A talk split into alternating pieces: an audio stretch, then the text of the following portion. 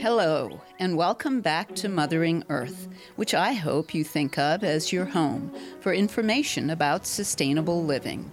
My name is Salwa Khan. We're looking at renewable forms of energy in this program, and I'm going to start with my own experience with solar. Last year, my husband and I had solar panels installed on our roof, and we've since been enjoying the benefits of generating our own power from the sun during daylight hours. When the sun goes down, we use power from our local utility, which is Pedernales Electric or PEC. As a result, our electric bills have been a lot lower, and we like the sense that we've been able to reduce our carbon footprint and even supply energy back to the electric grid. It is a costly investment, but there are ways to work it out, and you'll be doing a lot toward helping Mother Earth and future generations. On the program today, an expert on solar energy. He's going to tell us about the ins and outs of solar. My hope is that by the end, you'll be persuaded to start inquiring about solar for your house. The expert is Stephen Weiss in Austin, Texas. He's been researching, consulting, and writing about renewable energy, including solar and wind generated power, for almost 20 years. Welcome to the program, Stephen, and can you give us a little more background on yourself? Thank you, by the way, for having me on your show. I really appreciate it. Um, and I've been researching and writing, but but also pretty deep in the trenches on renewables for about 20 years.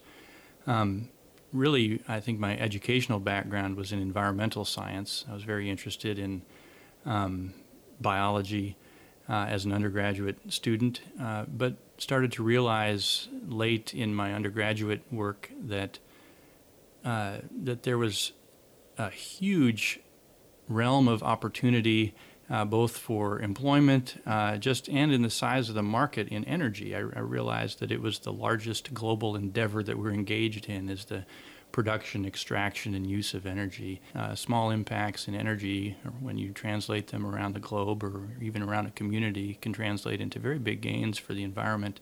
As a graduate student, I, I pursued more energy and energy policy work. Uh, and then started working in solar. Kind of just lucked out, but but found a work that combined energy efficiency and solar energy, and um, and have been going ever since. Uh, it's been fantastic, and most of that has happened here in Austin. Uh, but through my work in consulting, I've done work uh, up and down the East Coast uh, for the federal government, uh, some international contracts. Um, so really, a lot of work with electric utilities all over the country, mm-hmm. and continue to do a lot of that work today. So, talk about some of the work you do with electric utilities. What exactly do you do when you work with them? Sure. Well, you know, I'll just go back to 20 years ago once more because 20 years ago solar wasn't nearly as interesting to people as it is now. And mm-hmm. and so 20 years ago we were doing a lot of uh, really demonstration research projects. It was a lot of the kind of work where we would get a federal grant a DOE grant a Department of Energy uh, just to prove that something could be done. You know it wasn't that it was uh, cost effective necessarily but it was just trying to break down a barrier and prove that it could be done um, but we're, we're so far beyond that now. Um, most of the work that I'm involved in now and, and over the last several years has been working with electric utility companies who try to, for various reasons, promote energy efficiency among their customers. And one of the ways that I help them promote energy efficiency among their customers is by designing and implementing solar incentive programs. So customers who put solar on their rooftops, for example, might get a rebate from the utility. Uh, they might get a particular rate structure that uh, fits the, the fact that they're sometimes pushing energy back through their meter and back to the utility. So we've been really working with a number of utilities around Texas uh, and other states uh, to try to help them set up those programs and have those programs be successful. As you know, Mothering Earth is about sustainable living treating our earth well so that future generations can enjoy a vibrant, healthy planet. And I think we can say safely that solar energy is part of that sustainable living concept. So that's what I'd like to focus on. I know you do work in other renewables like wind as well, mm-hmm. but I'd like to focus today on solar energy. So, can we talk about what are the benefits of using solar for individuals? You mentioned, you know, having a rooftop system, uh, but also for bigger organizations, for right. institutions, for government, for everyone. Right.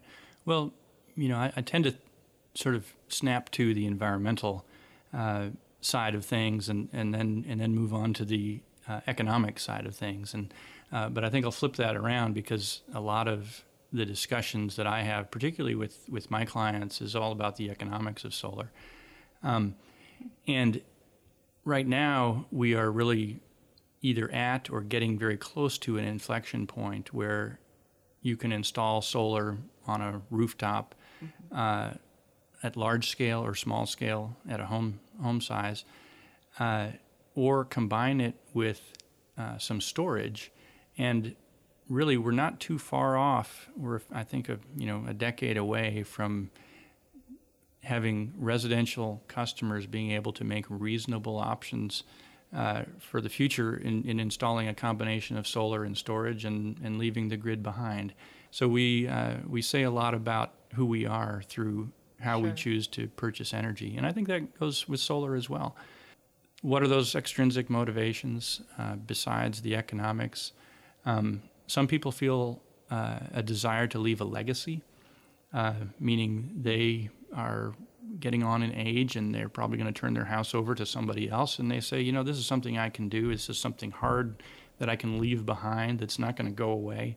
And then whoever has this house next, whether it's their children or, or somebody else, yeah. is going to have benefit from that hardware just as much as they would. Mm-hmm. Um, there's a um, there's a religious component for some people um, that I've heard called conservation theology, the idea that God gave us this earth and, and uh, you know, it's our job to take care of it. And um, so, you know, we're entrusted with that uh, responsibility. So I've seen that as a motivation for people. Um, I think a lot of it is just that, you know, the sort of shiny new iPhone and I can afford it. um, you know, it's a it's a cool thing, and people like to talk about it, and they yeah. like to see what it does and tinker and play. Uh, so there's some of that as well. Uh, when you're saying that you're you're determining all these different motivations that people have mm-hmm. for uh, installing solar, is that from interviews with people that have done this, or or how are you gathering this information? Well, I, I would say most of my information is anecdotal, uh, mm-hmm. not from other people, but my own anecdotes from talking to customers. We, okay. we, I end up speaking to hundreds and hundreds of customers who are interested in uh, availing themselves of one of these utility incentive programs. Okay. Uh, so we have these discussions. Well, what are you interested in? You know, what what's going to work for you? What what are you trying to get out of this? Or there's always the how I start uh, because sometimes you end up going down some path. You know, you assume that they're really interested in the economics and they don't care. you know, yeah. they say, "I've got the money. I want to do this. I just want to know which panels to buy." Um, okay. So yeah, I've talked to a lot of people, but there's also some really good research going on now. Um, really, in the last maybe two to five years, there's been a lot more interest in the academic community as well as in the industry about what motivates these kinds of purchases. Just because there's a great deal of um, opportunity out there for sales. Um, and people want to know what's going to resonate with customers and how we how to attract customers. I'll, I'll just say one of the biggest problems in the um, in the residential solar market anywhere is what we call customer acquisition cost. If you break down all the costs of obtaining a, a, a solar customer and buying all the equipment, installing all the equipment, adding any fees for warranties, and so on. If you break all that down, it, the, the slice that ends up under customer acquisition is far too big. We spend a lot of time banging on doors and uh, making cold calls and just educating 100 people for every two or three bites that we get. Uh, and so there's a lot of work going into trying to make that process much more efficient. And this kind of information about what motivates customers yeah. feeds into making that process much more efficient. Sure. Sure. So, are uh, or do you hear that people are want or want to install solar because they're concerned about the uh, environment? Is that Oh, sure. is that an overriding, in other words, uh, motivation, or is that the main motivation that many people have? Yeah, I, th- I think everybody's got a, uh, some of that in them who, who's interested in solar or wind or any of this off grid stuff. Uh, a strong streak of independence, you know, a, a desire to be uh, somewhat more self sufficient, um, uh, both on a personal level as well as kind of on a national, international level, saying, hey, you know, this is about energy ind- independence and not being dependent on other people. Um, so yeah, you know, it's funny because when I talk about solar, I I'm so used to not really talking about the environmental motivations, but of course they're present and and they're the main benefit. yeah. Um, certainly, corporations who invest in solar uh, are interested in the economics, but they're also interested in making a statement to their customers and shareholders, um, and how the, how do they document uh, what they've done for the environment. IKEA is a great example. Uh, they've got a store up in Round Rock that's got probably one of the largest solar energy installations in Texas for a behind the meter installation. Um, and it's not just their Round Rock store where they do that; they do it all over the place. And there are many other companies as well who make big investments in solar because they want their customers to know that they are making an effort. They're walking the walk. Um, they might be buying green energy from their electric utility, uh, like I do.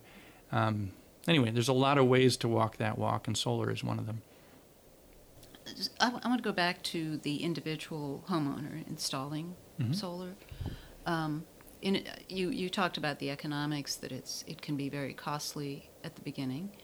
Um, do you have any, uh, or can you give any sort of picture of how long generally it takes an individual, like an, if an individual were to install solar, how long it generally takes to recoup the cost uh, to the point where um, they're actually, in a way, making money? Right. Yeah, um, I'll I'll answer it specifically for what I understand to be the economics where you are, which is in PEC, Pedernales Electric Cooperative Service Area. Correct. Um, and most places where there's an active solar market, there's kind of a three-legged stool that keeps that market alive, uh, and and two of those legs are uh, incentives or, uh, or you know tax incentives. So so in PEC, I believe there's an incentive uh, from the utility. No, No. there's no. Okay, No. they're working on that. They're gonna Yeah. they're gonna have that pretty soon. Oh, Uh, I think. that's good. Um, so that, but that's usually step one is having some incentive from the utility. Right. Step, and, and in, in fact, PEC does have a net metering policy, so that can be considered to be an incentive from the utility. Uh, but usually, what I'm talking about is um, direct incentives, something that helps you buy down the initial cost. Okay. Um, second is a federal tax credit. Yes. So in the U.S., we have a federal tax credit. It expires at the end of 2016, uh, but it entitles uh, someone who installs solar to essentially get 30% of that cost back at tax time at the following tax year. Um, so that's a that's a pretty important one. And then third is just the market for solar equipment and installation. There's a lot of Mhm. people out there uh, with trucks and and skilled employees who put this stuff up, and they are continually uh, cutting the costs of what they do. So between those three factors, those are the three most important things. Um, you get some price that you pay, and in PEC, I'd guess that the payoff is um, somewhere between 10 to 15 years, meaning that's the that's the time it will take you to realize savings that pay for that initial investment. In some other places, it can be as low as you know five to eight years. Um, without any of those three three legs of the stool, well, two legs of the stool, the Mhm. two uh, the federal tax credit or any sort of utility subsidies, you're still looking at 20 to 30 years, uh, sometimes even longer Right. in different parts of the country. So it really is is location dependent, uh, based on which of those three legs you have access to. When you say it's location dependent, it's because of the amount of sunlight available, or what? What is it dependent on? Well, many things, uh, but yeah, certainly the amount of sunlight makes a big difference. It's it's going to be a better deal probably here in Texas than it is in Michigan because we get a lot more sun here. Um, but I'm talking about um, on the utility side. I'll, I'll go back to those three legs. I started with the utility. Some utilities will offer you a dollar a watt back. Um, if you get a bid for three dollars a watt, you get a dollar back from the utility per watt, uh, and so that's cutting a third of the cost right off, you know, off of your shoulders. Um, federal tax credit again is available everywhere, so that's a that's a level playing field. But the third leg about the installers and the installer community, if you go to a place like Michigan, Um, if you live in Lansing, Michigan, you might only have access to one or two solar installers who are working that area, and they might be 100 miles away from you. Whereas you come here in Texas, and we've got 100 installers working uh, Austin, San Antonio, Dallas, this corridor, uh, or more mm. potentially. Um, so there's a lot of competition, competitive forces, a lot of knowledge in the industry that, that they learn from each other uh, from participating in these programs just through volume. And volume drives itself, right? When you get that kind of volume in an industry, um, you see costs come down, not just because of competition, but because people are learning from each other, people are adopting best practices, and so on. So, so that's what I what I mean about the, the kinds of improvements that you can see on that third leg of the stool, which is just what's the local market like. Okay. So the more people in your area that are buying solar, the better for the individual generally. Yeah, I think so. I think so. It's like anything. I mean, when I worked with utilities here in the state, uh, this kind of relates to the point I was making earlier about um, going from a research and demonstration phase to a market phase when I started working uh, with some of the utilities that I work with now, they had never installed a solar project. They had never had a customer who installed a solar project. And the first time they go through that process, it's like it's pulling hair. I mean, it just takes a long time. It's not because anybody doesn't like solar. It's not. It's just because nobody's written the contracts yet, or quite knows how the process works. But by the time you're at the thousandth installation, it's a pretty well oiled machine. People are comfortable with it. Everybody knows what their piece is that they need to do, and you can turn those jobs around pretty fast. Okay. Um, now, you mentioned at one point uh, when you were talking about the three legs of the stool uh, about how, how utility companies, um, I think this is what it relates to, how utility companies meter the individual mm-hmm. homeowner's solar production. Right. And you talked about a term called net metering. Right. Can you explain what net metering is? Sure. Well, I'll, I'll start with a caveat, which is that there are many, many, many flavors of net metering, and they are very much in flux uh, right now. But the traditional idea of net metering is if you can imagine uh, the old fashioned meters, um, the ones with the st- spinning disk that spins and spins and spins as you consume electricity. Right. Well, if you've got solar on your house, first of all, you're not spinning that meter quite as much because you're producing some of the electricity that you're using. But secondly, at sometimes you're also pushing energy back out to the grid, and that meter then spins the other direction. And if you think about it like an odometer on the car, it's clicking off miles that the utility delivered to you, and then you push some back and it runs in reverse. And so that's the essential concept of net metering is that you read that meter at the end of each month, and it's the net.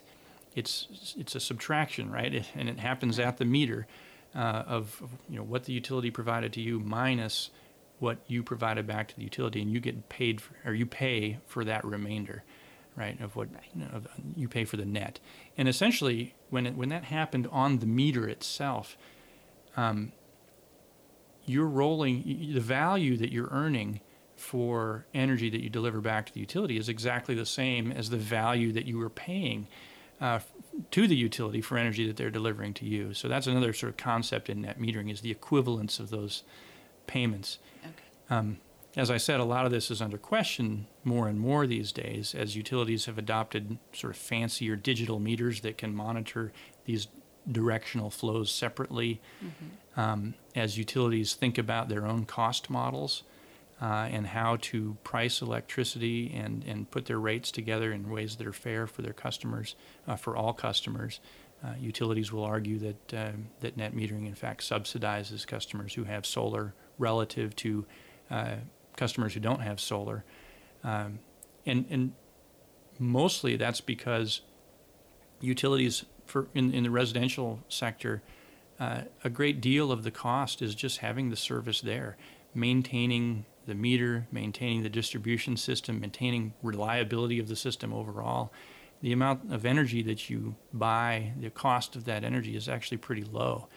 But the way that utilities charge for that is they, they put a lot of the charge in a volumetric rate. They, they recoup most of those costs through how much you use. Mm-hmm. And so, if, again, if you use a lot less, if you're a solar customer, then you're not paying into the distribution infrastructure, all this, all the stuff the utility does. I think the bigger problem is just the rate structure more generally. It's not just the you know the, the knee jerk reaction is well we got to charge these solar customers an extra fixed yeah. fee because they're not yeah. paying in. Well, the truth is that that silly rate structure uh, is wrong for all the customers. it's wrong for all residential customers, and in fact, every residential customer who uses very little energy uh, is not paying their fair share. Right. Right. Um, and so I think you know we're starting to see kind of overhauls of of rate structures generally. Uh, the ones that I prefer overhaul the rate structure for all customers, not just for the solar customers.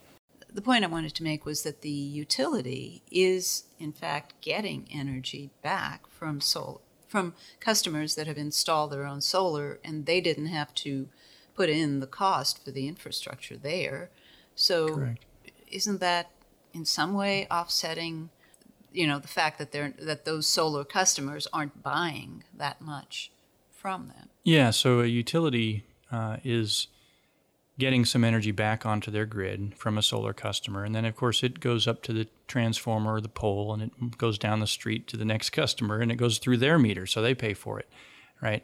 Um, so you're essentially getting, you know, but but if you think like a utility, okay, and I'll and I'll put this hat on for a moment. If you think like a utility, utilities don't buy energy for the same price that they sell it to you for, for these reasons I was describing before about the rate structures um, sort of emphasizing, particularly in residential customers, the volumetric side of the equation. So the retail rate that they sell you energy is higher than the wholesale rate that they buy energy for. When you are a customer under a net metering relationship, essentially they're paying you full retail for your electricity right? That's the value that you're earning for it. And then they go sell it for full retail to the next customer.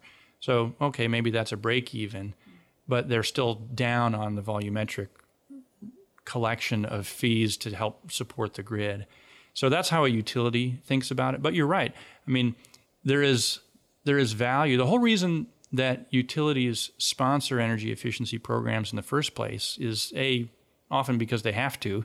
Uh, the regulation uh, recognizes the fact that if I use less energy in my home and you use less energy in your home, particularly at certain times of day when, when prices are very high, we depress the market price of electricity for everyone, everywhere, right? So, um, so if you're a solar customer and your your peak energy uh, consumption tends to be a lot less, you're not only providing a benefit to yourself, you're you're bringing down the market price of electricity at that time for everyone, mm-hmm. Commercial customers, industrial customers, all your neighbors down the street, and that's why we all pay in a little bit to support these kinds of energy efficiency programs because we all get some benefit out of them. Um, and that's not even, and that's just talking about you know the, again, I snap to the economics. Um, and that's just talking about the economics. But of course, there's also all the environmental aspects of it yeah. as well. You know, there's less pollution, there's less noise, uh, fewer bird kills, all this kind of stuff that, that goes with uh, a more resilient electric system uh, because the, the, some of the production is located out at the ends of the system rather than this sort of central generator model that we're all we're all just uh, consumers at the ends. Right. So there's, there's many many benefits that, that accrue there.